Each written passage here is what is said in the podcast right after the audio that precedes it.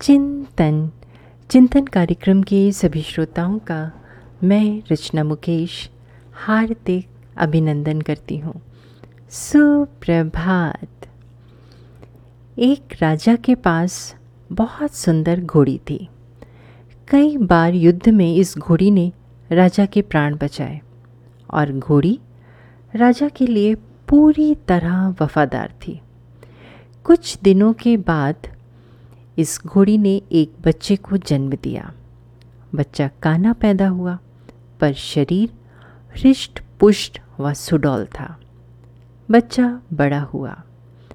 बच्चे ने एक दिन माँ से पूछा, माँ, मैं बहुत पलवान हूँ, पर काना हूँ, ये कैसे हो गया? इस पर घोड़ी बोली, बेटा, जब मैं गर्भवती थी तब राजा ने मेरे ऊपर सवारी करते समय मुझे एक कोड़ा मार दिया, जिसके कारण तू काना हो गया। ये बात सुनकर बच्चे को राजा पर गुस्सा आया और वो माँ से बोला, माँ, मैं इसका बदला लूँगा।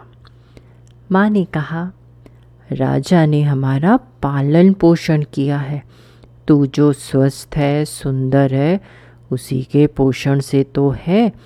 यदि राजा को एक बार गुस्सा आ गया तो इसका अर्थ ये नहीं है कि हम उसे क्षति पहुंचाएँ।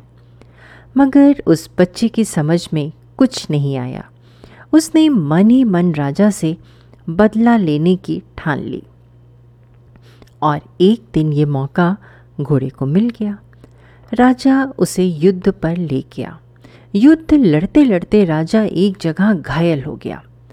घोड़े के पास राजा को युद्ध के मैदान में छोड़कर भाग निकलने का पूरा मौका था। यदि वो ऐसा करता तो राजा या तो पकड़ा जाता, या दुश्मनों के हाथों मार दिया जाता। मगर उस वक्त घोड़े के मन में ऐसा कोई ख्याल नहीं आया, और वो राजा को तुरंत उठाकर इस पर घोड़े को बहुत आश्चर्य हुआ और उसने माँ से पूछा, माँ, आज राजा से बदला लेने का अच्छा मौका था, पर युद्ध के मैदान में बदला लेने का ख्याल ही नहीं आया और ना ही राजा से बदला ले पाया। मन ने गवाही नहीं दी। राजा से बदला लेने की ऐसा क्यों? इस पर घोड़ी मुस्कुराते हुए बोली, बेटा तेरे खून में और तेरे संस्कार में धोखा है ही नहीं। तू जानबूझकर तो धोखा दे ही नहीं सकता।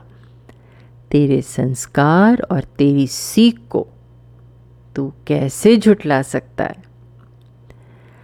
दोस्तों, हमारे कर्म ही संस्कार बनते हैं और संस्कार ही प्रारब्धों का रूप लेते हैं। यदि हम कर्मों को सही व बेहतर दिशा दे दें तो संस्कार अच्छे बनेंगे।